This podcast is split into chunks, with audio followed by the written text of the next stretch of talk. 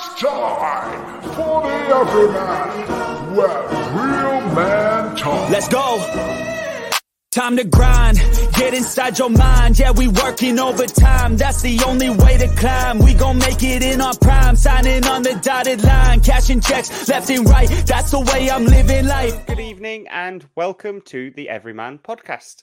Tonight we have three very special guests. We have Mike, Andy, and Tim, who are the founders of Three Dads Walking, an incredible which was founded from an incredible cause of horrible situations happening in each of their lives that they've then turned into something really positive, not only for themselves, but for young people all across the UK.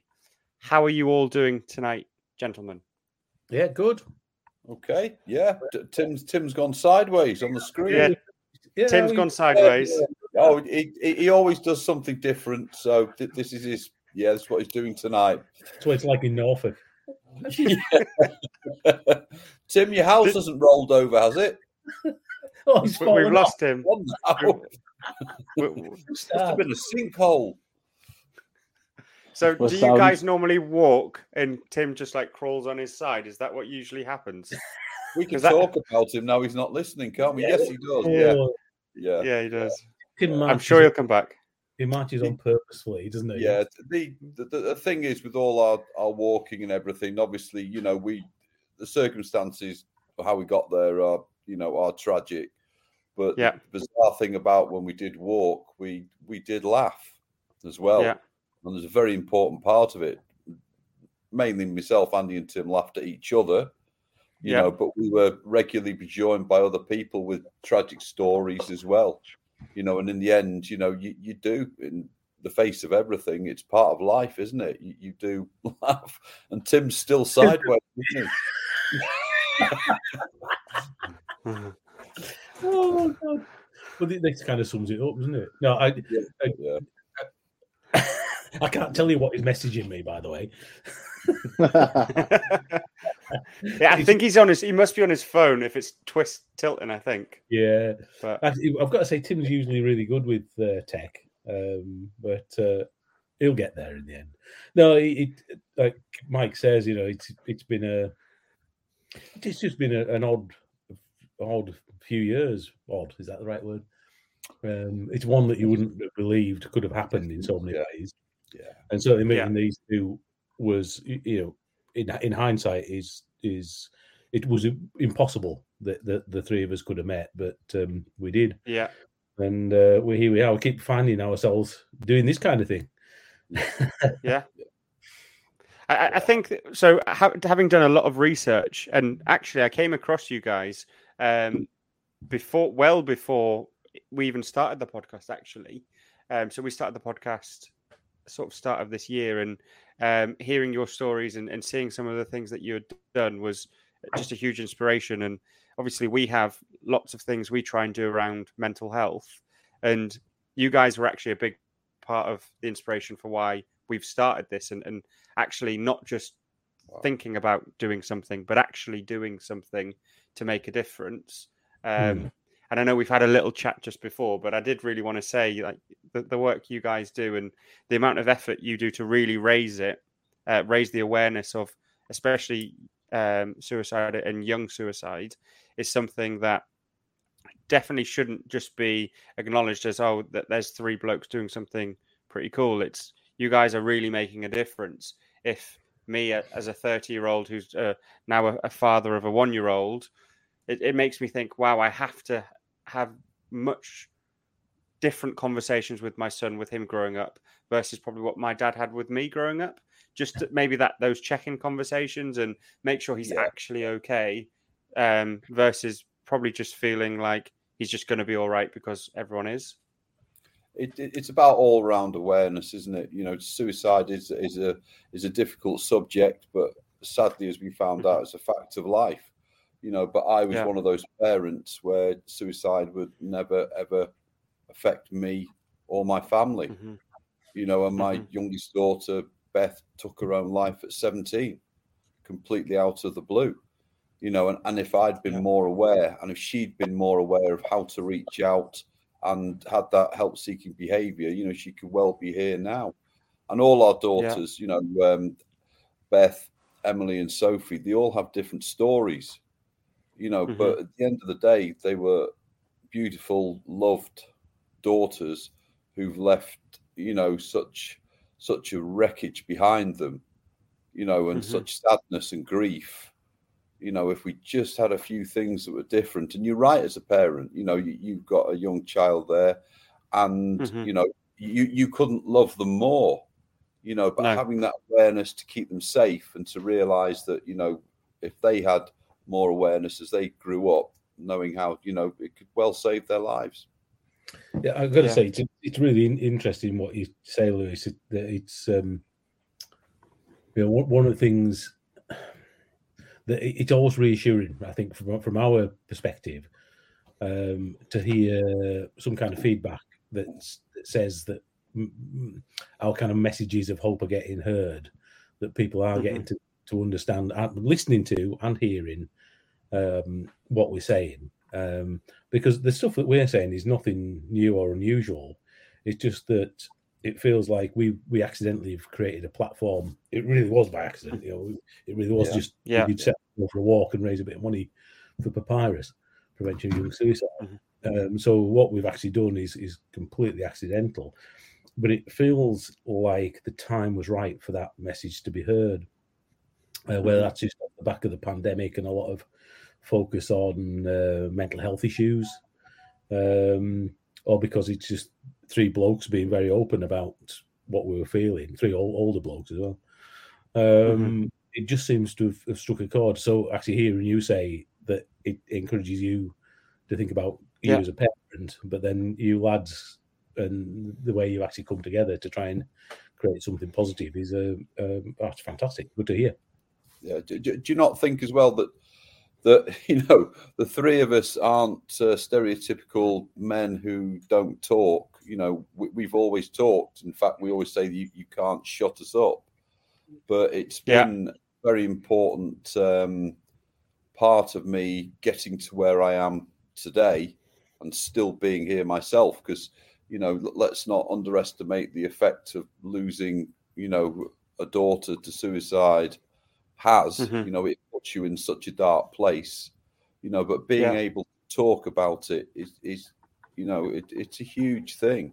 It's incredible. You know, it helps people process it. Yes, it is. Yes. So, so you know, you, sometimes you find it's hard to actually shut us up. But you know, I, I'd, I'd say, yeah, well, that's it, isn't it? You know, but I'd say to anyone, you know, men, you know, of your age, you know, there is the macho you know, exterior, you know, but yeah. never be afraid to talk because you will find you are not alone. That's the thing, isn't it? I, actually, I, can you hear us, Tim? Are you back with us? I'm back now, I think. Can hey! that's, right. that's right. We're going to get back together. Oh, God. Um, I know it, it, that, that, it's that feeling of. Uh, well, don't, That's good. It's good. yeah, it, it's it was it was really quite eye opening. Um, like Mike said earlier on, you know, suicide's something that happens to other people's families, and it's very sad when it happens. Yeah. But it's just you, you, know, life. You go on, don't you? You, you send a letter, uh, send your condolences or whatever, but crack on until it lands mm-hmm. in your life when when it just shatters everything and everything around you. And, and for, for what the various reasons we've come together and realised uh, we were accidentally seeing this the overview of what's happening in the country. You know, suicide being the biggest killer under 35s in the UK, over 6,000 people a year Terrifying. taking the two, 200 school age children um, dying by suicide. And, and all these figures are massively understated. because We've also learned that, that there's yeah. so many um, suicides that go down the coroner's record as accidental death or misadventure or um, narrative verdict. So we mm-hmm. know these numbers are hugely underestimated. But then when you start, we start, we started talking about it. It just felt like the time was right for for that to be heard. We we accidentally got the got the overview, and and as I said earlier, we would accidentally created a platform, but then suddenly suddenly people wanted to listen, and so yeah. Yeah. from our yeah. view, we keep shouting. Yeah, and you are doing an incredible job. I think, Mike, you just touched upon something there around um, how it affected your mental health, and, and I'm sure it affected all of your mental health. And what one, it's every parent's worst nightmare. Even when I even allow my brain to somehow go into that idea to have this conversation, it, it honestly, I feel sick even having saying those sorts of words. Um, but if you don't mind talking about a little bit around what that situation was like for you, but not too much, but more importantly, how the work you're doing has helped you guys to probably not accept it or maybe accept it and how you're able to move forward with your life and how the work you've done together has enabled you to, to do that. Who's who's going to start? yeah, well, you know, as, as I said before, it it is it is absolutely brutal. It nearly finished me off. Mm-hmm. It sent me to a suicidal place, um, and it was only because of Beth. The whole world changes colour, well, it just goes into black yeah. and white. Nothing is. Uh, Andy always says it's like you forget how to breathe. Literally, you do, mm-hmm. and you go from a father. Well, I felt as I went from a father into nothing. You know, maybe. Mm-hmm. Uh, you know, a, a strong firefighter, you know, into I, I, was nothing. You know, I didn't want to be here. I couldn't even converse with my own family. They were lost in their own grief. You know, it's mm-hmm. absolutely mm-hmm. horrible. But you know, but but meeting these two, but we can go into the full story. But I met Tim first. Started talking to Tim because um, we were, um, our, well, two of our surviving daughters made contact and then a little later on, I met Andy's son, and um, basically through his through Andy's son Gregor, I met Andy. But it's so important to um, realize you're not you're not the only one. You know, there's other people suffering like you, and when you start talking about it and together, it makes you stronger. And we we all realized what we all wanted. We're all very proactive people, and you know, the basic thing was we've got to get off our asses and do something, and not do something mm-hmm. because of our age, our physical, um, our, our, physical state. It was walking. It was never going to be running. But basically, yeah, prowess is a great word. That's it. That's it. You know, we we you know we we had a plan that you know where we were going. We were going the first walk between all our homes. You know, in Cumbria, in Manchester, and out to Norfolk and that was about it. We just wanted to illustrate that suicide was the biggest killer in the UK, and off we went, and there it unfolded. And I, and I think sorry, I could I, I, should not get cut off now. Hopefully, I've got a connection. Hopefully, you can hear me. Hey. But I think yeah, your your point about kind of getting through this. I know when M died, I was I wasn't trained. I didn't haven't got a clue how to cope with it.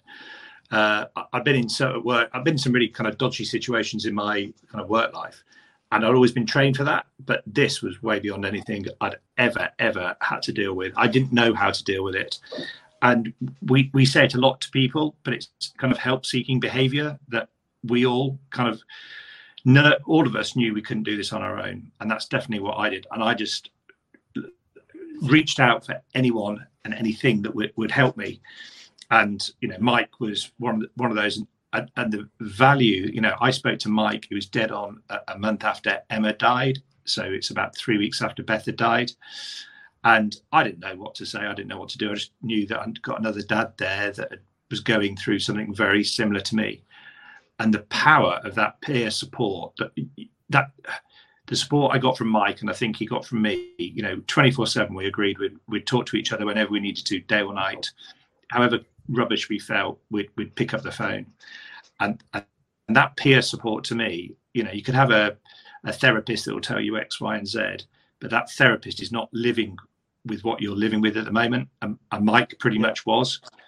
And that to me was massively powerful. Uh, uh, you know, Mike got it warts and all from me, and I got it warts and all from Mike about how bad we were feeling. And then there was a, I, I reached out. I was very open at work about what how I needed support, and I started to look ahead to people that were in a very similar situation to me, but were a You're bit dropping off. Tim. Come back. Can you hear me now? Can you hear I me can now? hear you too. Yeah, Yeah. I can hear you too. Yeah, so I started to reach out to people that are at, at works they help, and basically I got connected with a guy who was about seven years down the line who'd lost his son, and he'd set up a brilliant charity. Uh, it's called the Royal Bear Force, but he he kind of he gave me something to aim for, and then obviously met Andy, who was kind of 14 months ahead, and meeting people who are in a very similar situation, maybe a little bit further down the line, makes you realize that there is a way of getting to that point a little bit further down the line, and that's incredibly powerful. Or was for me. hmm It- It's that, that feeling of you, you you don't know how to live. You don't know how to live. The, those first few days just are. Um, I don't know. It's it, it, even looking back now, it's hard to to grasp how um, impossible it was to get through a day. Um, but it was. Um, but we one of the things that we found because of what we've done, we've met. Oh, I couldn't tell you, loads and loads and loads of other suicide bereaved parents over these last couple of years, um, and you can see the the conversations that they have with us um, help. You know, there's um, I, funny enough, I was just thinking the other day about um, Martin, the chap we met when we walked across Forest of Bowland, and Yeah, must get in And contact with him. Yeah. yeah, and he, he was um, he'd lost his daughter uh, about three weeks before. And um, he joined us on the start of that day, and his idea was just to talk to some people who'd he'd seen survive, knew had survived, to work out how the hell you could do it. And by the time we left him that evening, he was almost a different person. Um, you know, we, obviously his loss hadn't changed and his grief hadn't changed, but I think that feeling of hope that you can actually go on somehow, Mhm. uh, he realised that you can, and we had a right good laugh with him as well. You know, we had a, of- a brilliant day, brilliant day, uh, and we actually stayed with him on the second the second walk we did. We actually stayed with him and his wife as we came through Lancashire. But that, yeah, as, as Tim was saying, that that feeling of talking to people who you know understand because they're living it um, is that f- the realization that it is happening to other people and other people have survived and are getting through and are doing something positive. Um, but also, like with us, that's that feeling of being able to make a difference farther up upstream as well is is driving us on. Because if if the power of talking that helps you with grief, the power of talk, talking can also help save lives uh, and and get people talking about suicide and suicide prevention. So that's that's the one of the critical lessons that we've learned is that talking is the most powerful thing we can do. I, I think you raised when you were asked the question as well. You were talking about how how do you move forward, and I think that is a really powerful statement. W- w- moving forward is exactly what you do after you've been through something like this or any crisis in your life. You move forward. I've heard people say before, "Oh, you move on with your life." Well, no, you'll never move on because Mm. whatever you've done, we've lost our daughters, but whatever crisis you've been in your life, you'll carry that with you.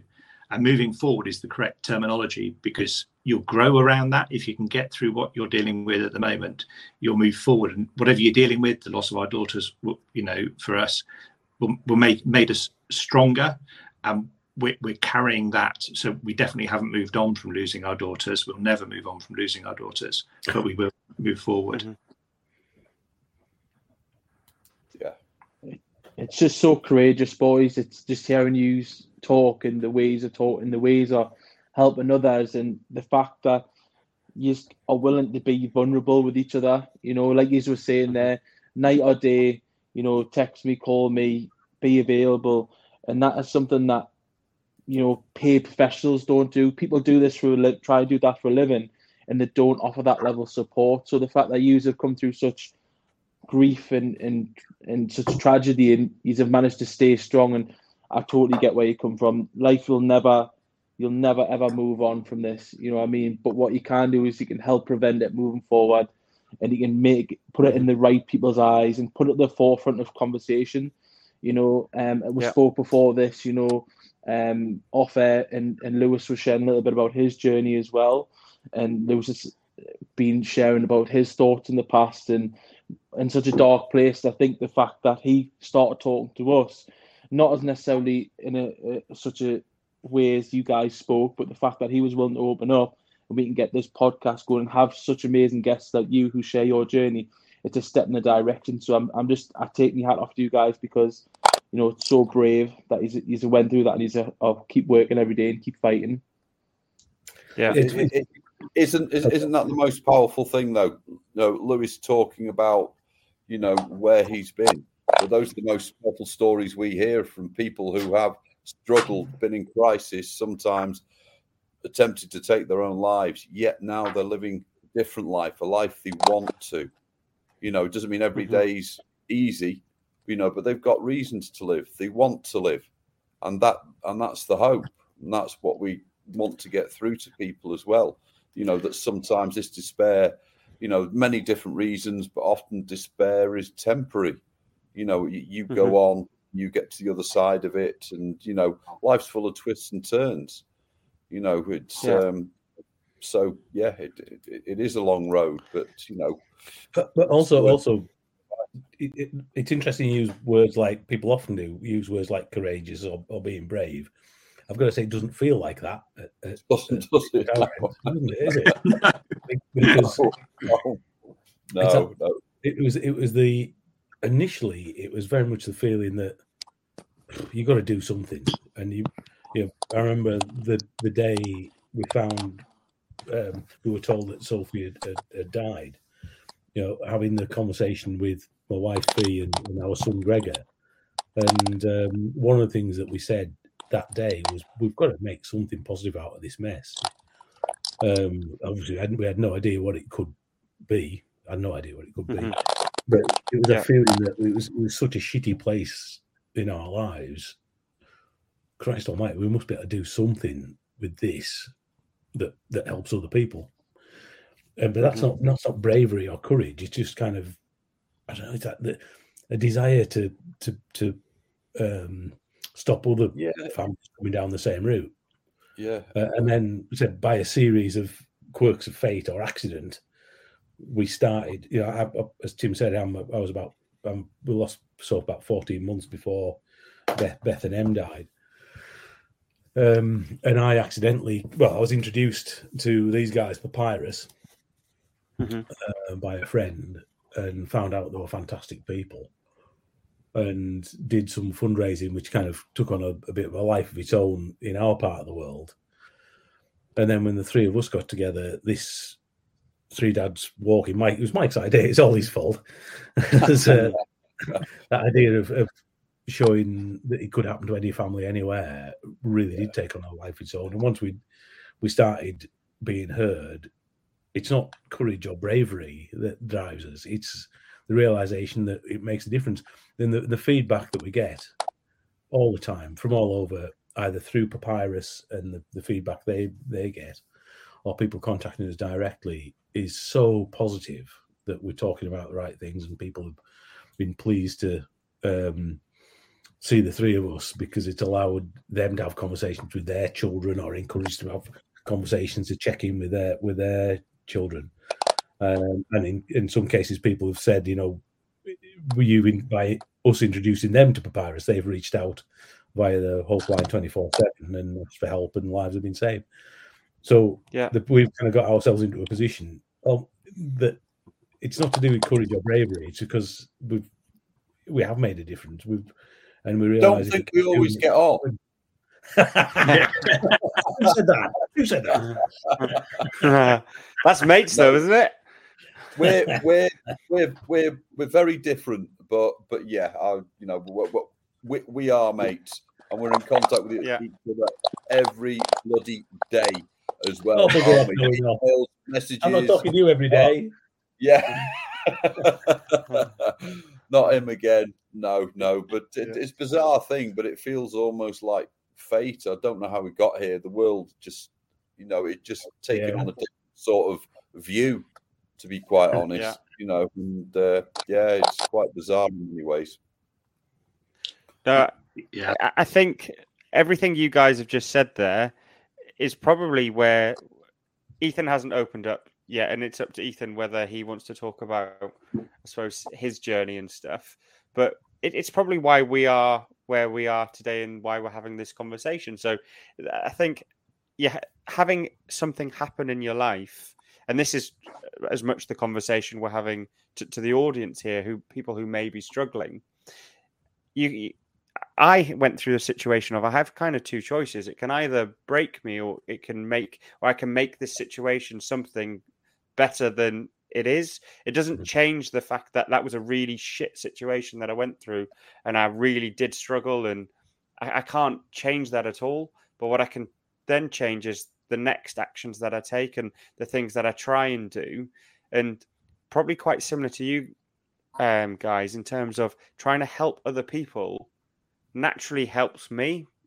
It's almost it's not like I, Yeah. I I don't give away any of my struggles by helping others, but it helps me understand some of my struggles by at least speaking to other people, understanding what other people are going through. Because I think a lot of grief or um, depression, anxiety, stress, the things that people generally struggle with, a lot of the problem is you're battling your own mind's voice. So your own mind's voice plays tricks on you because it'll tell you that you're you're not good enough or you can't do this or it's too hard and it's not worth it and why? And actually just being able to vocalize that with other people even just by listening to someone else for me it seems to quieten down the noise because i then don't feel like i'm the worst person in the world. By hearing mm-hmm. someone else going through it i understand maybe myself a little bit more and and i think that's something that's really powerful. You, you might not get loads out of or you might not be able to help loads of people in the situation that you're currently in and that's to anyone listening. But actually you might really be able to help yourself just by listening and maybe help take away some of that stress and and that build up of pressure in your head. Um because actually like you say the, the the suicidal thoughts are only there for split seconds of real intense um stress anxiety or or things like that where it all almost boils over. I describe it like boiling the water in a pan. There's that few seconds where it boils over and then it's car the water's still bubbling away but it's it's a lot calmer when you once you turn the temperature down. And I, I think just understanding and recognizing moments when you're about to boil over and how do you create coping strategies and ways to deal with that intense moment to not make any decisions that you will either regret or you might not be here to regret Hmm. so just recognizing that within yourself it, it's definitely something that again i've gone to therapy and i've tried to speak to lots of people and i've done lots of research on and self discovery and i hate wishy-washy words like that but moments like that to probably try and understand me to help me live a, a better life in the future so everything you guys have just said there absolutely resonates from my experience as someone who thought about it thought about it pretty seriously and then is now in a situation where um, I, I don't have any of those thoughts anymore. So, uh, and and that makes me almost feel at peace and calm. Mm. Um, w- one thing I, I did really want to ask you guys ab- around, uh, and we've had previous guests on uh, talk around what COVID did to young people, um, in the sense of it was a real pressure moment, and the repercussions today that we're seeing from COVID, in terms of young people maybe not being able to communicate effectively because they've been in situations where Yeah, they- yeah. they weren't able to communicate because they were isolated or they were put in situations where um, they were really made to feel alone. Um, I'd be really keen to understand your thoughts. If if there's a parent listening today and, and they're listening to this and they have slight concerns around what COVID did to their or the impact COVID had on their child, and they're not sure how to deal with that today, and this is still following on. Is there anything that parents could be doing to help their child almost come back out in a in a more positive way? Well, lockdown um, had a devastating effect on um, myself and Tim because we, we lost Yeah. Emily and Beth in the first week of lockdown. they were some of the first victims to fall through mental health issues in lockdown because everything they heard, I think, scared them. All their coping mechanisms were gone, all their social lives were gone, mm-hmm. going out, going to the gym, all sorts of things were all of a sudden gone. They were the first victims. But we we spend a lot of time at the moment talking to um, teachers, schools, a lot of people around education. Oh, certainly, there's a mental health crisis that is only getting bigger, and you can you can uh, pinpoint um, the lockdown and all the rest of it for being one of the factors, and it's only one of the factors. We've got other factors there, like basically um, social media, you know, the internet and things like that. You know, there's there's a crisis through our young people. This is your talk about being able to know how to cope and all the rest of it. Well, we believe, and this is why we've got um, why we run our petition to introduce suicide prevention as a as a compulsory subject in the RSHE curriculum in schools. Because we believe we've got to get mm-hmm. right upstream of this and start when kids are young talking about emotions, encouraging help seeking behaviors, and introducing certainly suicide prevention as a compulsory subject, you know, across mm-hmm. all schools. You know, so that's where we'll start. So, yeah, you know, messages to any parents at the moment, I think, is make yourself aware. You know, make yourself mm-hmm. aware of suicide prevention, suicide awareness, and basically, you know, how to recognize the signs in your young people. Mm-hmm.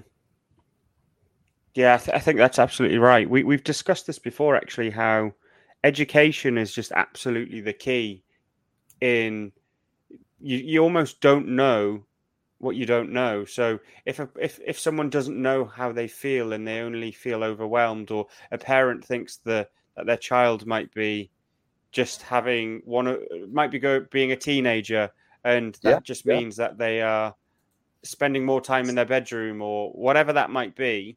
Um, I think identifying and understanding what the signs could be, as you say, is is a big part. So when you talk around wanting to get it into the curriculum, and, and I've seen lots of uh, the work you guys have done with obviously getting that to, to Westminster. I've seen you've uh, met with the education secretary, and I'd be really keen to understand all of that. I, I used to work in education, so um, massively interested in, in some of the, the work you guys have done around that. But do you think there's almost something as well that needs to happen for parents to, to understand and identify that? Because can we trust children to may be wise enough to understand that themselves. Remember that, that there is, but you remember these children will become parents one day. And if we've invested yeah. in them at school, they should carry some of these skills into their later life. There'll be some, you know, adult parents, and uh, you know they'll have these skills before. I think we. Yeah. Uh, hopefully, you can hear me now after my little yeah. IT. But we we we, we watched uh, Cumbrian Charity. That's good for me. A Cumbrian Charity called Every Life Matters deliver some uh, suicide prevention training to 11 and 12 year olds and 15 and 16 year olds. Uh, mm-hmm. And that was absolute eye opener for me. The biggest thing that I took away from that, I think there's about 50 kids in total. Uh, not one parent said they had to get their parents' permission to do it. Not one parent said no they didn't want it. So that's the parents buying in. What it meant was these specialists that got brought into school were addressing a subject that the parents felt ill-equipped to deal with, and yeah. the, it was all very age appropriate. Uh, it was all very gentle. It was all about just what you were saying a minute ago about handling that that that, that time when you feel depressed as feel as if you don't want to be anymore, telling people that it won't last forever, and telling the young people, look, when you're in a good place, let's put some strategies in place so that when you hit that wall, let's not wait till you hit that brick wall and that I, I don't want to be here anymore before you actually decide what you know you've got that coping strategy in place when you're in a good place. And the simple fact is we train our young people to deal with so many of the risks in their lives uh, such as uh, uh, driving, drugs, knife crime, uh, sex education, all this lot, but we don't mention the S word to them, and that doesn't make any sense to me. So one of the things that at the heart of um, what we ended up doing talking about the school curriculum. What what you need to realise is we aren't experts. We're not experts in education, and we're certainly not experts in suicide prevention. We've just been thrown into this world by accident. Um, but what actually happened on the first walk, because we met so many suicide bereaved parents every day, we were having we were having these conversations that um, many of them were similar. Lots of co- conversations about the suicide and running into suicides were all different. The stories were all different, but the conversation kind of led into a, a, a place where we ended up talking. Many parents said didn't see it coming. Um, we had no idea that suicide was a big killer. And then suddenly this thing landed in their lives and exploded their lives. And it was only after they lost their children that they found Papyrus. It was only when they found Papyrus, they found that suicide is the biggest killer of under 35s. And they were all saying, well, why didn't anybody tell us? Why didn't anybody tell our children that this is the biggest mm-hmm. risk? And so it was off the back of that first war and those multiple conversations with the why is nobody talking about this? It prompted us to have a look at the curriculum um, when we got back from that first walk, which makes really interesting reading. I've got to say, the the um, the pastoral stuff in the school curriculum now, that's now under the RSHE label, is fantastic. And and you know, I was at school in the 1970s, 1960s, in fact. now I think about it, 60s and 70s. And the school curriculum didn't contain anything. Mental health was not a thing, you know, it just wasn't a thing. Um, and it's actually it's quite interesting looking back the number of uh, people I went to school with who have taken their own lives. Um, and it is yeah, and they were never given the chance to help themselves. But the, the curriculum as it stands, or as it stood, was hmm. pretty good. Um, you know, lots of uh, discussions about uh, resilience and mental health issues, um, and mental health and well-being, and being active uh, for mm-hmm. positive mental health and all that kind of stuff. Really good. But the one thing it didn't say was you had to talk about suicide prevention. And as Tim said, you know, if this is the biggest risk in our young people's lives, logically, you would suggest it would yeah. suggest you have to talk about it. Not talking about it is stupid. And so it was actually quite easy for us to um, get our our sights set on the government and the Department for Education in particular to say if this is the biggest risk, why aren't we talking about it? Because it's it's there, it's literally there in black and white. Here's the curriculum, and it says mm-hmm. it actually says suicide prevention. You can talk about it, but only to older pupils. So it's mm-hmm. it, it, it, proves that it's not compulsory, and it avoids talking to, to younger children about the biggest issue. You know, and we've met parents of eleven year olds of technology lives. You've come across um, uh, families of eight year olds that have taken their own lives. So when yeah. you know, we need to start doing something really early, but they so that yeah. the, the fact it's an easy target doesn't mean that's the only target because the, you're right that it's not a it's not a the school should do this and parents should do this society should do it mm-hmm. because mm-hmm. if this is the biggest killer of our young people we as a society need to dig out, pull our heads out of the sand, and actually realize that uh, we need to talk about this risk, and then actively do something about it. Because not doing it is completely stupid. And so, yeah, yeah, we've got an easy target in the government and a, a few lines in the school curriculum, but that's not the real target. The real target is all of us. It's like a societal change. Yeah. I, I, three blokes trying to change society. Aren't we good? yeah, that's it, that's it. You, you, know, um, maybe jumping ahead here, but I, I see it as a, a huge shift. We must invest more in our young people, as in we we have such a focus on their academic qualifications, but we need to balance it now with life skills. You know, and that includes suicide prevention. It includes a lot of other things, you know, like how to deal with social media, the internet, bullying. Yeah. I think the pressures are coming in at all different angles. And basically, I see as our young people, our kids really aren't having the fun they used to have. Life's very mm-hmm. complicated for them, and they're carrying these problems obviously into adulthood as well. You know, so I really think there's a shift. I mean, this is proven, I think, with what's going on at universities at the moment. You've got um, young people there with a ruck of academic qualifications, but not even the life skills to keep themselves happy and safe. You Mhm. know, we, we we need need things to change. He's doing, and that's the thing. From what you're saying there, lads, I mean, um, it sounds very reactive rather than very proactive. That's Yeah, what it is, yeah. and especially in the schools. And you know, um, you know, I didn't go to school in the, the '60s. Unfortunately, it was the the uh, early 2000s. Let's just put that one in. Let's just leave that one in. Hey, I tell you, what, it, it wasn't all bloody roses. I tell you, corporal Um, punishment still existed. Oh, Yeah. Exactly. um, but I but I went to school in the 2000s, and you know I'm I've, I've it's well documented through our podcast that I've struggled with my weight, and I was bullied heavily at school, and you know I, I would be lying if I said saying I didn't have those thoughts, you know, and it takes you to dark places, and even when I was at school, there was it was a very taboo subject, you know, even sex education was a taboo subject, but you know obviously I highly doubt that's going to kill anyone or cause any problems. But the fact that suicide prevention, mental health, you know, it's something that is very much under the carpet. And it, it, it, it goes back to the old saying that Lewis mentioned, I believe, off camera, where you may you have to give this macho approach. And if you go to another male friend and say, you know, I'm really struggling, they'll say, well, be a man's man or something like that. And you know, or, or a woman, you know, if they go and speak to an, a, another woman colleague or woman friend, you know, it, it's not just men that are affected.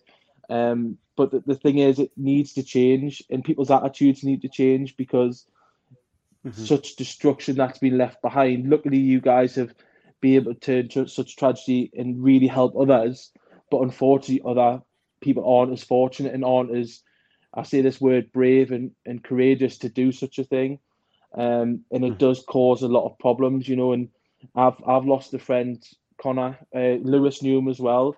He was in his twenties and he took his own life, and that was a real turning point for me. And I know this is going to sound selfish, but going to his funeral and seeing his family, his mum, you know, his friends, you know, myself, we all sort of shed a tear and we were distraught, and that really changed my aspect on things because I thought. I, I don't have the strength to do it, and I don't have the strength to leave such destruction behind and cause such heartbreak. And I know it sounds it, it sounds selfish, and I do apologize, but you know, ever since then, I've just been sort of too much of a coward to to, to do any actions of that manner because I just it's it's something I couldn't do, you know. Um, but you know, uh, the fact that you guys are getting out there doing such amazing work, and like Lewis said, he's actually trying to be proactive about this. So, and it, it's something that needs to be put in the curriculum. It has to be because it's just as Mhm. important as you know. If we're looking, if we're doing history at school, and you're looking at the Battle of Hastings, or you're looking at the Roman Emperor, it's all well and good looking at the past, but who's showing you the future? You know, who's Mhm. showing you the way forward? So, and that's that's my thoughts on the matter. You know what I mean? I, I th- th- thanks for that, Ethan. I, I think um, what what really hits me is we're we're moving to a, an age now. Mike, you touched upon it, where kids are getting out less and less, so they're having less actual physical social interaction. Everything's through social media. There's all these false expectations that they have to be perfect, they have to look a certain way, they have to be a millionaire by probably ten now. Like it's all these like crazy, hard to reach things. So we're setting up our, our kids, our young adults fail with all these false expectations all of the time, but there's nothing around them to equip them with that's not real life. You don't have to hit those ex- you don't have to be that person. Like the older you get, it's it's weird, isn't it? You you value material things way less. You value your time way more. You value the relationships you have with people way more. But when you're younger, you just want to be cool. You want to be popular. You just want to have the latest thing. And the more we can, I wish I knew what I knew now when I was 15 or 16, 17, 18, 19, 20, because then I wouldn't have wasted so much time and probably been so unhappy chasing things that for that buzz or to look cool versus the things that probably made me actually happy. And I- as you get older, you need to learn that. Yeah, I, I think social media um, has a lot to answer for. I think it um, is producing a very entitled society, as in our Yeah. young people want things now, and if they can't have it now, and this isn't everyone, this is an overview, but I think this is the way they're going. They want it now. But you remember our young people well, they have their mobile devices 24 7, don't they? You know, mm-hmm. I mean, would you really send your child up to their bedroom with pornography, with um, instructions of how to take their own lives or how to self harm and lots of other foul things? Well, that is basically what they're doing. They're going up to their bedroom with their mobile device that is a portal to all these terrible places. You know, that mm-hmm. there needs to be. Um, there needs to be control on it. Um, the online safety bill's been um, up and running recently. I know they've tried to water that down, but when we talk about um, suicidal thoughts and things, if we don't teach our young people in school, they will basically search it and it will take them to these very dark places. You know, mm-hmm. you know, it, it, has a lot to answer for. But in the in the start, but in the pandemic over the last two, well, 2020 to 2022, we told our kids that everything was online. That's how they were educated. If anyone, my kids had to have, my surviving kids had to have therapy afterwards. That was all provided online. So, so we're the pet, we're the generation, if you like, us lot have forced our kids to go onto it for education, and now mm-hmm. we're saying to them, "Oh, we don't want you to be on it," which, which doesn't make sense to them, and that's the whole world yeah. out there. So, a, a lot mm-hmm. of the fault, especially since the pandemic, you know, there's been a huge. I think there's a been a 77% increase in referrals to child and adolescent mental health services since wow. the start of the pandemic. So it's brutal. And we've overwhelmed the services, and that's why you know getting in early and doing the prevention stuff is so important. Mm-hmm. One of the things you said there, Lewis, I think is really interesting, which is a thought. It shows that you're growing up. I have to say, it's that uh, I wish I knew then what I know now. Yeah. Yeah, I hate to, hate to tell you this that as you get older, you'll keep having that thought. Um, yeah. yeah, when you're in your fifties, you'll think, "Oh, I wish I knew that when I was 30." Do, um, do you want to just tell me the answers now, then? No, and then I can work it out yourself, mate. but that is also part of it, isn't it? You need to probably it, have the bad times to know what is the good times. And yeah, and, yeah. We, and it's, it's, and everybody goes through something different. You know, we all learn things in, in different ways.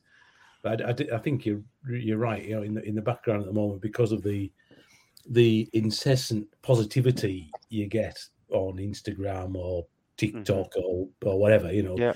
people just living these fantastic, perfect lives. It, it it it sets a standard against which nobody's perfect, which is just crap.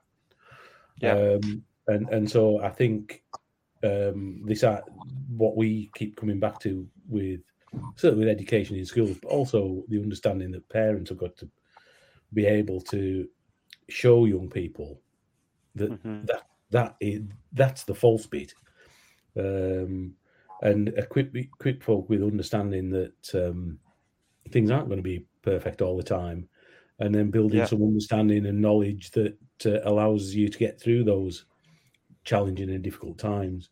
You know, it'd be, yeah the, our conversations with with the Department for Education have been really interesting, um, which is which is very much ongoing at the moment, because you can see over this last certainly fifteen or twenty years, the DFE have been so focused on academic standards and um, you know the schools have been become factories to produce uh, people who pass exams and get and and and high achieve highly in exam exams and yeah. it's, it's got so far off track in terms of producing uh, rounded human beings. Mm-hmm. Um, and it, it, you know, we'll see where how far down this conversation we end up going because we we've accidentally got involved with all kinds of academics and uh, educationalists. Mm-hmm. Um, and we, we, as I said before, you know, we're not experts, but we seem to be allowing a space in which the experts might be able to make a difference. So we'll keep going. Yeah. But that change of view, so, uh, change change of, of, focus has to be made. Yeah, w- when you when you talk about that, um, obviously lots of change. I think we're all on that same page that lots of change has to come through education. So you've met some of the the top people. You've met the education minister, for example. You've went to Westminster. Is there change happening? Is is there sign of change happening? Is is there actually any hard commitment that something could happen? And, and if not, what can we all do to help drive that? Well, we're, we're hoping when rather than Yeah. will it. Yeah. Yeah. But I mean, So we. Yeah, go on, Tim. Yeah, so we we obviously we met the minister. She was the minister then, Gillian Keegan, in health and social care, and she got suicide prevention in her portfolio. And she said it's Mhm. really, really hard to get into education. And guess what? She's the Secretary of State now for Education, and we've met her three Yeah. times. Uh, Yeah. And it's, it's been very positive, the meetings. We've al- also, and with the Prime Minister in the back garden of number 10, massively positive meeting. And the debate that we had in Westminster, where we had MPs from across the House, all supporting what we're saying that we need to do, educate our children in suicide prevention. Nobody is giving us a good reason why we shouldn't be doing it at the moment. And it seems we've got support. It's, it's quite sad, really, but the one thing that unites politicians is suicide prevention. And they, to have found that and to have found everyone pulling in the same direction is is, is quite a revolu- re, you know, revelation to us, or to me especially. I, I hadn't realised they'd all work together like that. So it Mhm. feels like we're going in the right direction. What we need to do now is we've got all the experts around the table, and the experts we've got from charities, from the education sector, and academia, which is the most important thing, because it's a, it's a very dangerous thing for the government to do to be kind of going right. We're going to teach suicide prevention, and if it's done in the wrong way, that could be you know detrimental. That could cost people their lives. So the government, quite rightly, want hard facts and, and want that support from the experts. So the experts that we've got around the table, it's up to them now to convince the government that, that we can do this safely and we can do this in a, in a controlled, age-appropriate manner. So it feels like we've been given an absolute golden opportunity to make such a difference. And it's now just down to those experts to convince the government that, yeah, this is the right thing to do and we can do it safely. And, and, and where we Yeah. are I- is, is these meetings are happening now. Um, Mhm. So we, we we're actually down at Westminster next week at, at one of them, but they're having a series of meetings with all kinds of uh, people, whether it be from education, from academic research, from suicide prevention charities.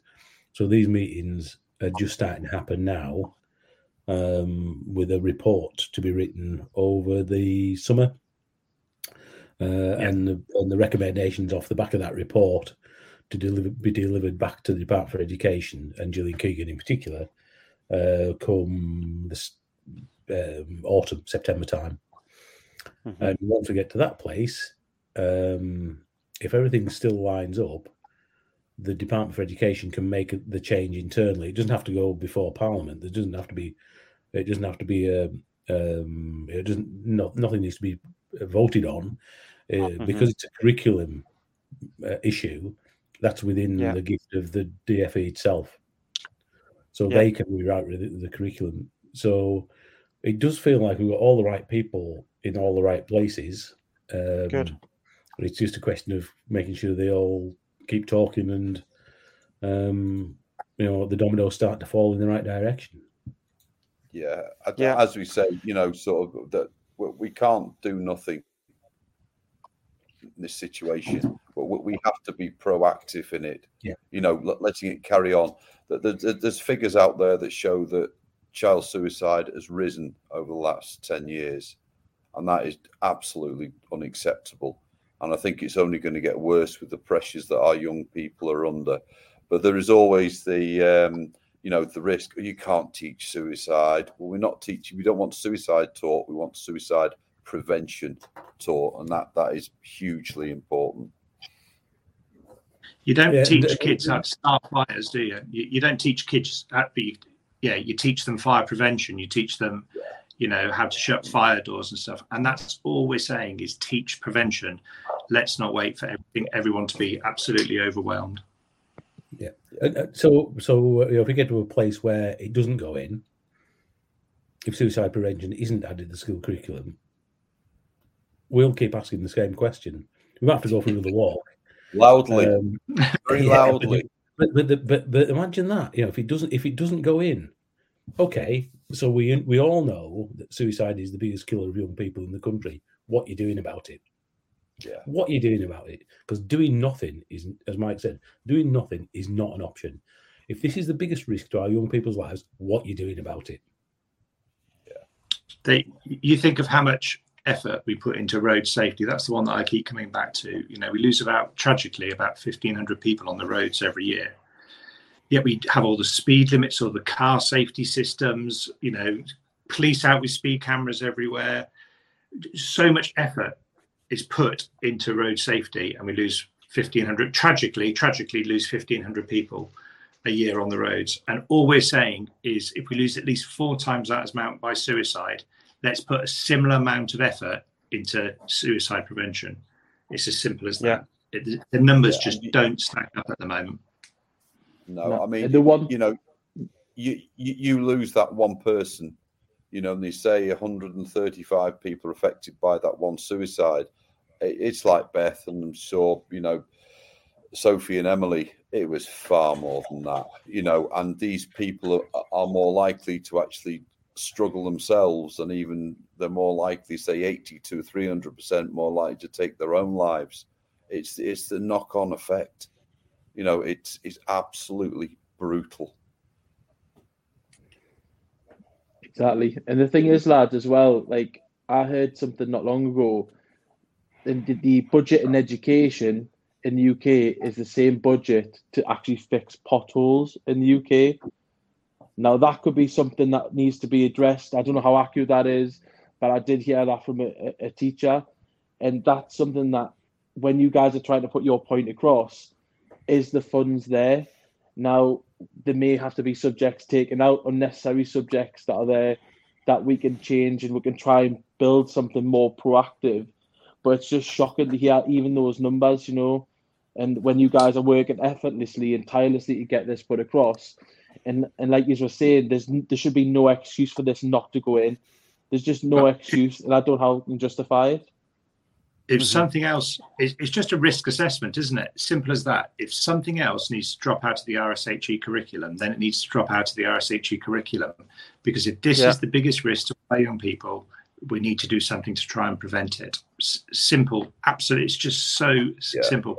And the other th- tragedy, absolute tragedy, is that I hear that when a young person has taken their own life at a school, it's at that point the school often calls in a suicide prevention char- uh, charity to deliver suicide prevention material to the the other pupils.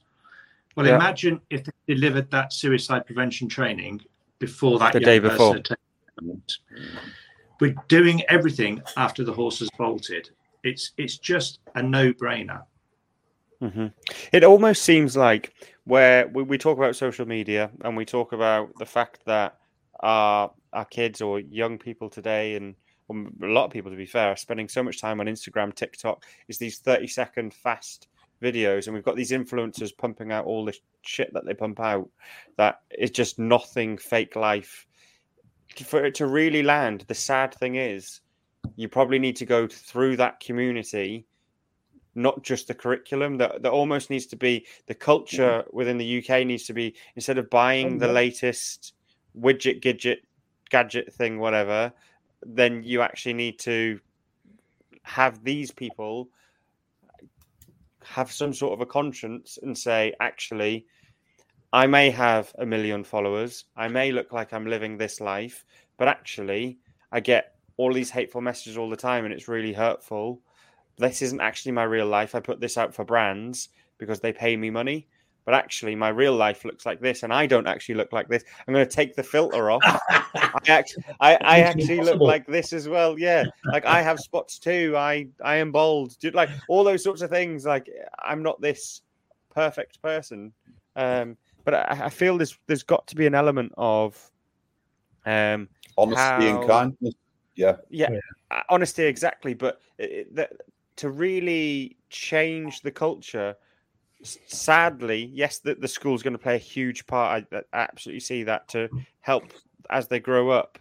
But there's almost going to have to be a culture change within the social media platforms because that's where people are spending their time.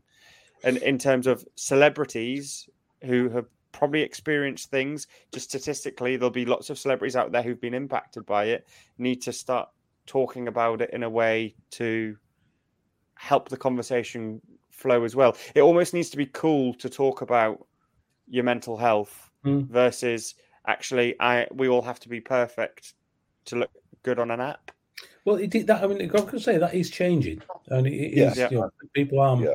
much more open. Certainly on the media, you, you hear and see so Mhm. much more of people being uh, very open about their experiences.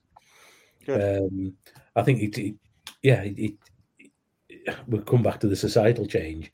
That realization that we all need it's all our responsibility. The attitudes that we create. Yeah. Um, but it is challenging. It's challenging because people do get get stuck in in uh, strange places at times, um, and they believe it's very easy to believe that uh, your life isn't isn't uh, up to scratch when you try and compare it to uh, the, the stuff that's out there. And uh, quite often you end up in places where, you, even if the positive message messages are being put out, you're not prepared to listen to them um, uh, which is again one of the reasons why we, we want to get these um, understandings and strategies put in place, just so Mhm. it's people realise it, it is actually quite normal. You know, if one in five of us are going to have stuff from suicidal thoughts in their lives, it kind of makes sense to equip all of us uh, to give have some kind of technique to get through those those really dark periods. Mhm. Um, but you're right. I mean, it, it's it, our our point in everything at uh, the school curriculum is really simple. But Yeah. the answer is much, much, much, much more complicated. But, Mhm. uh, but if, if you've got a platform and we can shout about it, it's fantastic. You know, it's good. It's great. We, we always keep saying about finding different audiences. So it's been it's been great being invited on with you guys. You know, we're talking to different different people again. So Mhm. we'll, we'll we'll keep talking uh, as long as people want to listen. and, and I think that we'll always talk. But the, the, the, the key point of ours is if, if we talk to, you know, t- or not we, if the schools talk to 10, 11, 12, up to 15 year olds now, in 10 years' time, they'll be the teachers of the future. They'll be the business people of the future. They'll be the, you know, they'll be the people that are entering society. And, and they will expect, they will expect their workplaces, their colleagues to deal with that and you can see how quickly if the younger generation expect Have the we- older generation I think we lost it. him, haven't we? No, Oh, no, I'm hearing Tim. Carry on, Tim. I didn't. I didn't. That's that's my fault. I didn't hear Tim. Sorry, mate. Yeah, so uh, what I'm saying is, if the younger generation now, you know, the 10 to 16 year olds get have suicide prevention training, and that becomes Yeah. just the norm for them. When in 10 years' time, when you know they're the, the the young teachers, they're the the young business people and stuff, they will expect their workplaces and their colleagues to deal with that, and they will almost drag the older generations, us lot, all of us, whether you're in your 30s or 50s, uh, Mhm. into their world and say, you know, they've, they've done it with the kind of diversity uh, and in- inclusion. You know, they've they've made things that made things that we used to say totally unacceptable now, and that will just be a societal change. So, if we can change our young people, they're incredibly powerful, and that will change society. And it won't take long, but it's just an investment.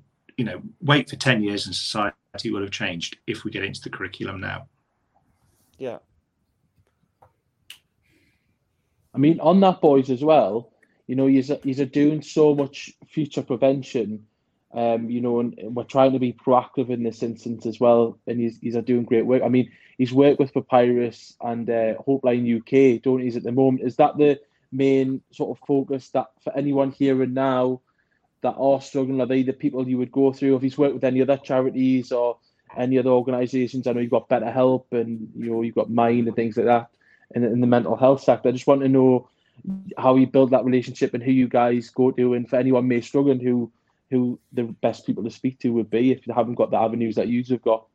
Well, the reason we got in, involved with Papyrus started with me, and that was when uh, after we lost Sophie, we were looking for a charity, a suicide prevention charity to support at her funeral. And if you Google suicide prevention charities, you get Mind comes up and Samaritans, which are great. You know, they're great work.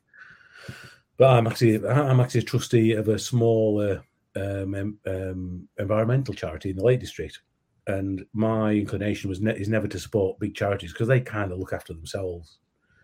And so I contacted a friend who and asked her out of all the non-big charities, and she pointed me at Papyrus. And they're fantastic. I mean, they are amazing, amazing people. You know, because as well as running Hopeline twenty four seven, they they run uh, loads and loads and loads of training. Uh, go out and teach people about suicide prevention, suicide awareness, and suicide first aid. Uh, and also, they do a lot of work with the decision makers. So um, they spend a, Ged, the chief exec, spends a lot of time at Westminster. So they do some fantastic work. Um, and it was easy when we got together. Mike had come across Papyrus already. Um, it was very easy just to say, right, well, the money we're, going to raise some money and we're going to give it to these people because they save lives. You know, it's really quite a simple thing. What we've what's happened over the the, the three dads um, uh, project is that the right word, journey. I don't know what is it. Three, well, three dads. What are we doing? I'm not sure what we're doing. We make it up as we go along. Uh, we've met loads and loads and loads and loads and loads of other charities and organisations along the way. Some big, some small um, all trying to save lives. Um, and there are so many charities out there that are trying to do some fantastic stuff. I don't know if you saw the last week, there was a project run called, oh, fortnight thing called Baton of Hope, where um, there was a physical baton, big metal thing made by the King's um, jewelers, carried around 12 cities of the UK, mainly by suicide bereaved people. How would you know? You didn't carry it, did you? No, I'll let you do it. Bloody hell, it's too heavy. It's heavy. Other people do that. Tim, d- what, what what did you say to me? You said I've got I've got sun cream on my hands. I can't hold it. Yeah, yeah, yeah, yeah. Exactly. Yeah, Too right. Too heavy for me. Yeah. Yeah, yeah, yeah but but it, it weighed a ton. It was uh, it's really a magnificent thing. It really It- is. uh, but that, it, it brought so many people together and so many charities together. You know, there are, you know, we, we do focus on papyrus because we've got to focus on something. And these people save lives, so we'll we'll keep doing it. Mhm. But that doesn't mean we, we're not supporting others. You know, as as Tim Met talked about earlier on, the one of the um, when we all three of us went and watched the suicide prevention lessons being taught, that was by a, a Cumbrian charity called Every Life Matters, who do magnificent work across Cumbria, absolutely phenomenal work. But we're all different. We all we're all involved with different charities along the way because whether we like it or not, we're all in this together, and we've got to keep shouting about it.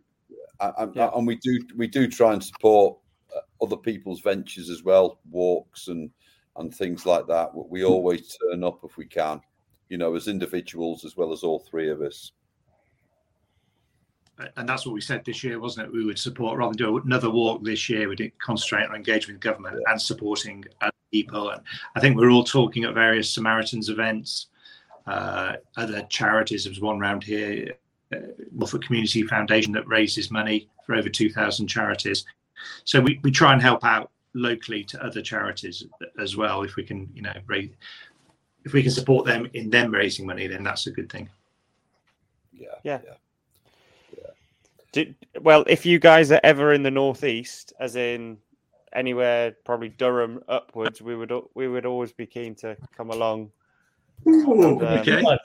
Well, well, funny you should mention that.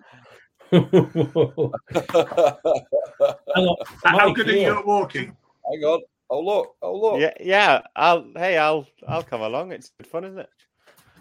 Yeah, yeah, yeah. Yeah. I've not drawn I the line yet, but I could, we could make it go through Durham, can't we? Oh, to be Sounds fair, we, we, we we we love anything like that. To be honest, and it's good just to get out and actually have yeah, a get and- some fresh air and talk. exercise and yeah. and talk exactly.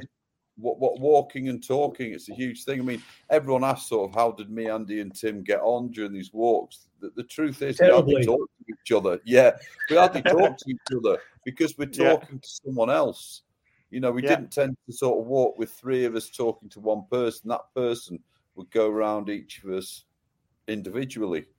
You know, that was Yeah. powerful as well because they got, you know, all different aspects of this and that. You know, it was, um, yeah, yeah, really powerful. But, you know, if we, we, we will walk again next year. And, um, yeah, He said it. Well- he said it now, hasn't he? Well, well, well. When you do, if there's an Yeah. invite, we would absolutely love to come. you don't need uh, an and- invite. No, you don't need an invite. There'll be a tracker Yeah. and you just turn up. There's no invites needed. You know, this is love what pork pies. you know. What, what, I'll be there. used to look for us on the way. You know, and and that's what it's about. You know, come along. There's no invites Yeah. or an It- open it- invite, should I say? Yeah, and it yeah. wasn't- Yeah, open. Yeah, the, I've got to say it was one of the most privileged things I think I've ever done in my life. Those two walks, not because of these two muppets, but because of the people we met along the way. but honestly, the, that that sense of um, just hope and love and Yeah, care Yeah, um, it's just an unbelievable thing to be able to experience. And to experience it day after day after day after day was really that Um, and to eat that many uh, pork pies was uh, incredible. yeah, lots of pork pies. yeah. Didn't get energy bars. We got pork pies. To be fair, you had me at pork pies. I'm just coming on the walk for the pies. And me. We couldn't eat them fast enough. yeah. Yeah, and, Yeah. and obviously we, we'd like you all to look out for. We're, we're we've got a book coming out next year. Um, Yeah. and we hope it carries a very important message. It'll obviously tell our story of our first walk, coming Yeah. together.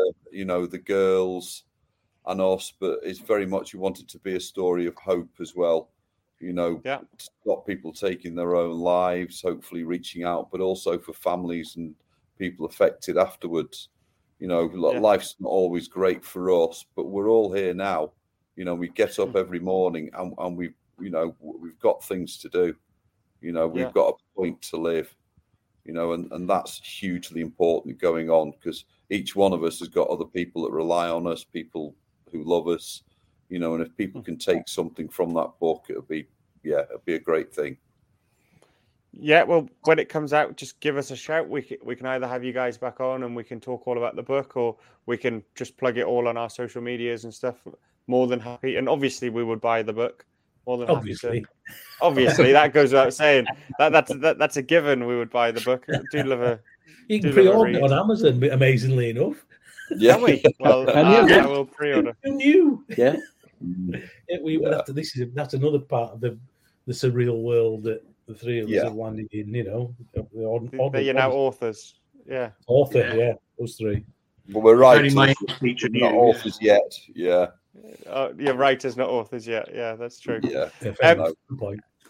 I, I suppose that the last sort of section that I would really like to talk about is um, around how you guys today look after your mental health. So, as as three men, where you are today in your life, how how are you today looking after your mental health? Obviously, you you do all of this amazing work, but your partner, like your family life, how how are you balancing all of that and finding a, a bit of a happy place? Because it's hard enough being a bloke anyway, but never mind being a bloke who've who's probably gone through some of the the things you guys have gone through. So, h- how are you doing that?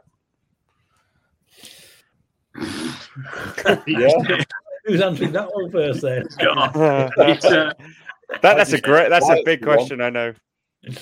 It is. it's hard. Yeah. It's hard. It's really, really hard. I'm working full time. I've got other kids, my wife, and it's hard to try and balance it all. You know, the, the I've just seen my wife walk out with our little one uh, for take the dog for a walk, and uh, yeah, I'm missing out on that because I'm with you Muppets, but I can cope with that for a night. but but no, it's it, it, it is a balancing act, and sometimes I think the problem we've got is is saying no to things, or I've I've definitely got. You know, I think Yeah. we get inundated with requests for stuff, and uh, we need to pull back. We've got, you know, Mike's mentioned the book. We've got a deadline to get the next bit of the book in, which is more time away, and it is it's it, it, it kind of takes over a little bit, and we've got to be careful that it doesn't take over too much. But there is a good point why we're doing this, as we've all alluded to. You know, especially this year, and especially with all the engagement with government, that is so important because that that for, uh, well, that for me personally really helps with my mental health because it feels I'm doing something really positive, not just for me but for society, and that that giving to society is a really really good thing from Yeah. for me personally. Yeah, I- I- as you alluded to before as well, Lewis. You know, helping people is a powerful thing, and it is Mhm. one of those. Uh, you know, it, it, it's a it's a good feel good. It's a feel good thing, helping people, believe it or not. You know, but but it is a struggle sometimes. I, I'll openly admit I I go up and down all the time, but uh, you know, but I try to do everything positive. I've got a plan for life. I've just um, well, we've just um, bought a house in Anglesey. The reason is because of the fresh air, the sea. It is a beautiful place, but also it's a sanctuary. I'm hoping for my family and friends to come out here and visit. So you know, I've had all that to to plan. All the 3 dad stuff, as Tim said, it's a positive. You know, instead of you know, it doesn't allow me time to sit there with my head in my hands. That could very easily happen. You know, I have to get up. I have to do something and um, I'm probably the most disorganized out of the three of these lot. But you are. you know, There's no Yeah. probably, mate. There's no probably. But but but but I'm I'm still with it, and you know, sort of, what do I do? I, I I try and get out and walk. I walk the dog. You know, I can swim here. I can, you know, I I go to the gym, and it's about not sitting on your ass. Sometimes it's a very Yeah. easy thing to do. You know, e- mm-hmm. even even if you're getting up and going for a half an hour walk, you know, sort of around the block a few times, it's important stuff. I just encourage people to, you know, to try. Yeah, it, Yeah. You know, it's a, it's a, I think it's a really good question you asked, Lewis, at the end um, about mental health, because it's not, it, it's not something that people normally ask. mhm. The, however, the situation that we've thrown ourselves into, um, by being so um, open about our emotions and our and our experiences, it's really interesting how the number of people who come up to you and say, "How are you?" No, how are you? How are you doing? And and mean it, really mean it, which is is really reassuring because it's kind of nice to know that people actually care about us. Mhm. Uh, and and in many cases, it'll be people that you don't know. You know, we, we do get recognised, which is a bit weird. Uh, and and those people will ask how we're doing, um, Mhm. and, and really mean it. But it, it's a it's a lesson, I think, for all of us to ask the our family and friends how are- how are you? You know, asking twice, how are you? How are you? How are you doing? How are you really doing? Because it's good to give people a chance to tell you how they're actually doing. Um, Yeah. you know, with our, with our girls, you know, with Sophie, I, I spoke to her on the afternoon that she took her own life, and we had she was taking the Mickey out of me because I pocket dialed her. But um, you know, I never even thought to ask her how she was doing that day. I just didn't. Um, so it's a lesson lesson for us all to ask that. But in terms of what I'm doing, bloody hell, I can't, stand still. My wife and I we're just looking at our diaries, trying to work out when we get to see each other again. You know, it's I, I, I'm, I'm not like Tim. I don't work five days a week. I do it at the moment. I'm doing a two two day a week seasonal Yeah. job, hiring people people's bikes, people bike. But it's great. I just you know it's nice to be out and do that. And I've I've got other than um, the papyrus, I'm involved in other charities. They're doing all kinds of different stuff, some environmental stuff, and uh, and you know plenty of friends to go out for a walk with. Funnily enough, Yeah. Yeah. and so getting out and about, living in this part of the world is great to be outside. So I'll keep doing it. I suppose uh, the one other sort of question I have around that sort of stuff, and it's mainly because we've talked a lot on on our podcast around how like diet is so positive for your mental health and cutting out alcohol. Now, I don't expect you guys to. I know I, I did see the wine before. There's the beer. Literally, literally, literally uh, my type of guys, to be fair. But ha- have you found coming out or, or trying to, to move forward with, with life and be here and now and, and and live in the present? Have you found anything like diet or alcohol have affected anything? Like, have you found yourself having to, to cut out in moments of actually, if I drink too much, I'll be be lower or yeah, Yeah, I mean, I, I, I have a tendency to uh, to to binge drink. Um, I'm I'm far better if I don't have a drink. I mean, it doesn't mean I'm an horrible person, but I'm talking about the day afterwards. You know, I'm Yeah. far more active. Diet wise, you know, before I lost Beth, I used to watch my diet. You know, I used to train properly and everything. I'm afraid my diet's gone out the window a bit. I'll eat absolutely anything at the moment. You know, but um, you know, but Just preparing for winter. That's all. yeah, that's it. Yeah, but, but yeah, Hibernation. yeah, absolutely. Hibernation. Yeah, but but to be perfectly honest, I'm very well aware that if I do look after my diet and Mhm. drink less, control it a little bit, I do feel a lot better. I feel a lot healthier, a lot sharper, and probably a lot happier. You know, so but sometimes I suppose it is a coping mechanism now and again to, you know, drink a little bit too much. So there you go. Honest answer. Yeah, I think when M died up in lockdown and stuff, it was really weird. I kind of totally went off alcohol, and it, I don't, I don't know. I think because I thought if I drink, I won't stop, and I, I, I didn't want to put that pain away. I don't know. I didn't want to put the pain away, and uh, yeah, uh, so I, I didn't kind of turn to it. And I know now I, I clearly have a beer or two, but Yeah. it's not. I, I do it. There's a, there's a load of mates in our village who have always gone out on a Thursday night. We're all in our 50s something. The next group down to the 40 somethings, the next group down to the 30 somethings. And we just go out and we have a couple of beers on a Thursday night, two or three beers on a Thursday night. And so, you know, my group are all in our 50s. We got one guy who was a, a firefighter who had stage four throat cancer at one stage, literally given three weeks to live, and somehow he lived. We've got other guys who had other types of cancer, you know. Uh, one of the dads he had a uh, after M died, he uh, he uh, suddenly he wasn't there for a couple of weeks. Uh, we were allowed to go to the pub during the lockdown at one point, and he wasn't there. And it's because he had a tumor pulled out from out of his down his nose, a brain tumor pulled out down his nose, and he didn't think that was bad enough. He didn't want to open up because he thought I'd been through worse, losing my daughter, than him having the brain tumor pulled out of his nose. Bless him. But there's a group of us that kind of go regularly, and it's a bit a bit like this really. We just talk about rubbish, have a couple of beers, Mm. and so kind of my going back to kind of drinking. I tend to do it with with friends. Uh, Yeah. you know, than Yeah. just sitting on my own and, and drinking. Well, these two know I was brought up in a pub. Which is probably not a good place to start, is it? Actually, I'll tell you the one thing I'm missing tonight. The at the parish council they're having a meeting, and one of the th- one of the topics is buying the pub. So I'm foregoing being in that meeting tonight to do this. Ooh, ooh.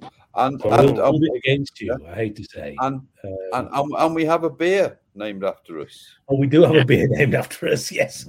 Wow. Walking up beer. Yes. Yeah. Yeah, there's a- yeah. a friend of mine runs a pub up the road, and he's Mhm. a nutter, complete nutter. Um, and he decided that he wanted to do. It's actually where Gregor, my our son, work, worked there when he was at school and university. hmm And um, obviously, Anton was very aware of everything that's happened with us. And I think it was around about Christmas time. He said, "I've got an idea. I can get. I'll go to the local breweries and get them to uh, get them all to make a Three Dads Walking beer, and we'll charge a premium on it, and we'll raise money for Papyrus."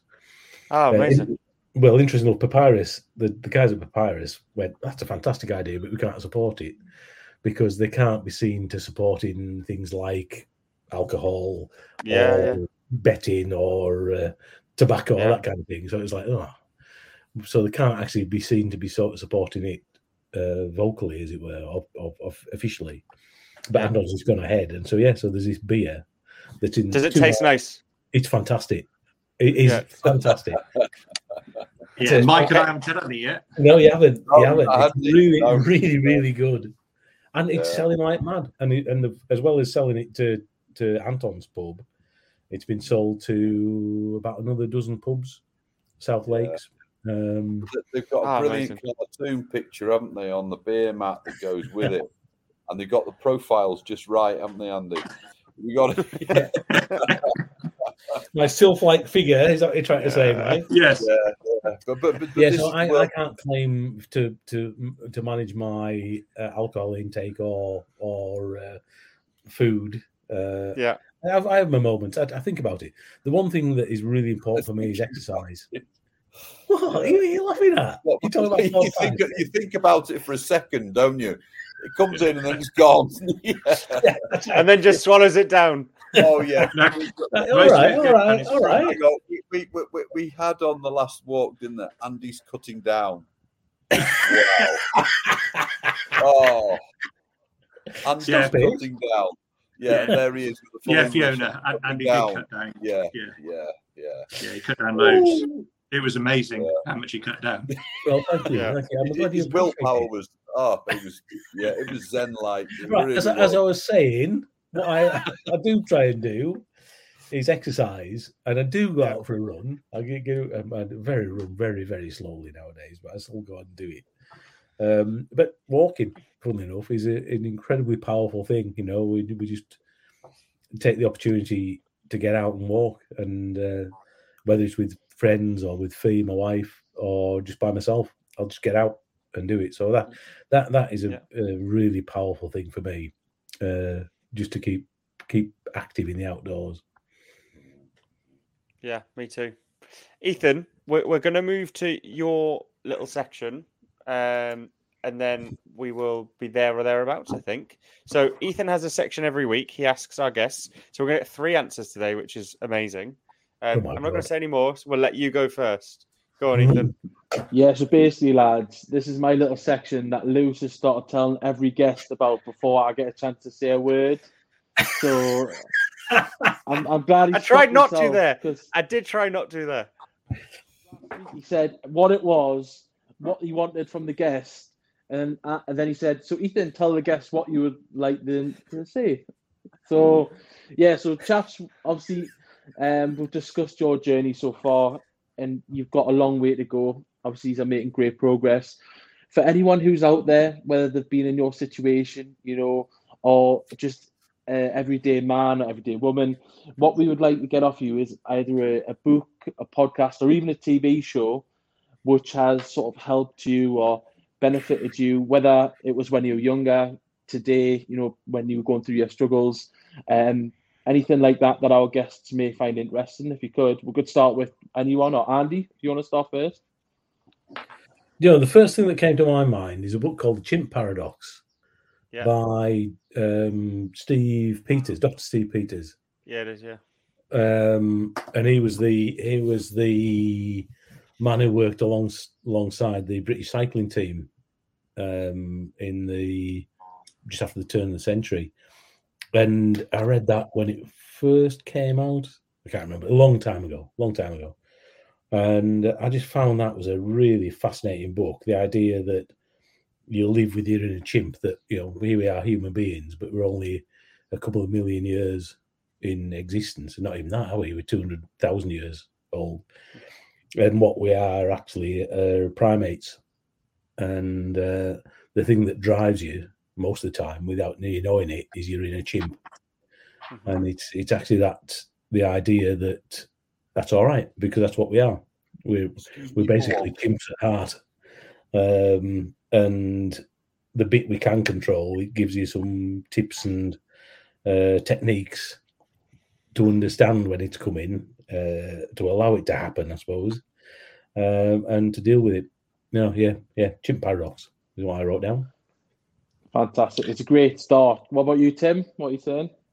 Yeah. So when when M died and it just didn't know which way to go, you know how to how to survive at all. There was a I'd seen a a, a talk and it's online. It's on YouTube, and he was written a book. It's a guy called Admiral William McRaven. He's a U.S. Navy four-star admiral, special you know special forces, ex-SEAL, bit of a hard nut. And he talks. It's a bit of a kind of leadershipy speech, and I'd seen this before M died and I couldn't remember all of it. But when M died, he talks about how he gets through really, really hard times in his life. And the thing that came back to me as soon as M died, it's like I didn't know which way to go. Was make your bed, and it was like, what the hell is that about? Right, make your bed. And basically, what he said, it doesn't matter what you, however bad your life has got. If you get up in the morning and you make your bed and you do nothing else that day, when you go to bed that evening, you look at your bed and you'll go, I made that. At least I did one thing you know positive that day Mhm. and without a word of a lie when m died and you know we came back home on that sunday and we all went to sleep that that following the monday morning got up oh i just didn't know how to breathe as andy said before didn't know how to just work. And I just thought, I've got to make my bed. I've got to make my bed because if I make my bed, then I've done something positive at the start of that day. And that's pretty much how I got through the day. Made my bed, made the kids' beds and stuff. And then at least I knew when we all went to bed that night the beds of I'd done something positive. So yeah, Admiral William McRaven. He's, he's I haven't read his book, but he's he has put it into a book. But it's just Google him on YouTube or whatever is there. Brilliant. No, that's brilliant. Two great additions there. Two, two, and it's a really motivational story. I know it's something that um, myself and have spoke about in the past, and little wins like that's you know if you get two or three little wins in the day, you know all of a sudden you've got a big win. You know, yeah, so they yeah. all add up, and it's it, it is it's fantastic. I mean, yeah, Mike, there's, there's you've had two quality books there, Mike. What are you going to end us with? And with um, a book called The Map of Heaven by Dr. Eben Alexander. Um, as soon as I lost Beth, it was like, where's she gone? What's happened? Is that it? If you die, you're gone. Or is, is there something more? Now, I have no religious leanings or didn't before I lost Beth and I don't particularly now, as in sort of different religions and things like that. They're more like football teams. But this book tells um, story of uh, basically a brain surgeon who um, contracted a meningitis and basically it, it nearly killed him. But it's his journey, and he he talks now. He's written many books but he talks about his life when he nearly died, and they call ND, NDEs near death experiences. And the point is, basically, to cut the story short, he basically went to a place that was beautiful, full of love, and basically he was meant to be there. So, cut long story short, I read this book, and obviously it was in a horrible, horrible place. But then I started researching more about NDEs and what happens when you die. And it all sounds a bit out there. I absolutely get it. But my point is, a lot of these stories and everything, they overlap into religion. You know, you, mm-hmm. sometimes you see another being, you get a feeling, a, a beautiful place. I've even spoken to uh, people who've had these NDEs, and I could have told you what they were going to tell me before they told me. But the point of this is, and I spoke to many people when we were walking as well who asked me the question, and I don't push this subject. And do I believe? I don't know. But there's so much proof out there that there is a possibility there is something after this death, another dimension. So, will I see Beth again? I might see Beth again. And as I always say, that makes these two laugh. If I ever see her again, the first thing I'm going to do, I'm going to kick her up the arse but to see her again and to think there is hope that I could see her again and even the rest of your family could be together, it just gives people something else, another little bit of hope in the whole puzzle. So it's a bit out there, but that's what it is. The Map of Heaven by Dr. Eben Alexander. Fantastic. And I appreciate you guys sharing with us. Thank you. you. All, yeah, that stunned you all. Honestly, like, yeah, it's. I've definitely just added it to my Amazon basket there as you were talking. So, so what you got was was, uh, was sport from me. You got military from the military man. yeah. God knows what you got from the firefighter. I was a bit yeah. of a hippie once as well, so yeah. maybe when you had hair. When, when I had hair, when I had hair, yes. Fantastic. That's great, Mike.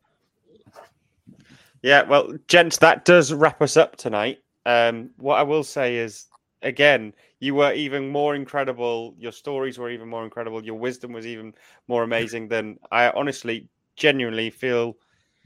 I feel very emotional after this one, um, and I, I, didn't know how I was going to feel. And there was times when you were all talking that I felt like I, I didn't really know how to ask a question from there because I, I felt so moved by what you were saying. So thank you so much for sharing. Um, again, I, I, can only echo what we've we've said throughout. You are all amazing for for the things you now do, and you may not think it's brave, but it's certainly brave to to almost put your feelings to one side to help others and tr- really try and allow people to live and parents to live a better life without the fear, hopefully, that their child might do this through some of the work you're doing with education. So, yeah, incredible work, and we will always be a, a huge fan and a supporter. And if there's any way we as a podcast or even just a group of men or even just a group of humans can, can help and get involved, we would be more than happy to because we think you're a huge credit to everything that you're doing and,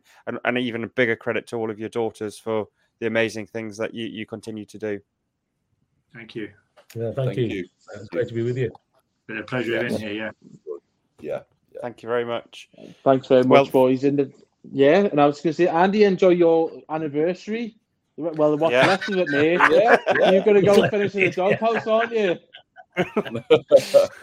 call Fiona in, really, shouldn't I? Yeah. Give you telling off. Because she can do that. Yeah, yeah, yeah. very she, true. She could have watched the whole film on Netflix. That's it, yeah. She can, yeah, she can, yeah. yeah. That's Netflix and chill to another way, that isn't it? They get to go yeah. and chill, and you sit and talk to your mates. But yeah. all good. There's, there's an idea. No, but brilliant, brilliant, brilliant. Okay, thank well, well, thank you very much, all listeners, for tuning in, and we will catch you on the next one. Let's go. Time to grind, get inside your mind. Yeah, we working overtime. That's the only way to climb. We gon' make it in our prime. Signing on the dotted line, cashing checks left and right. That's the way I'm living life.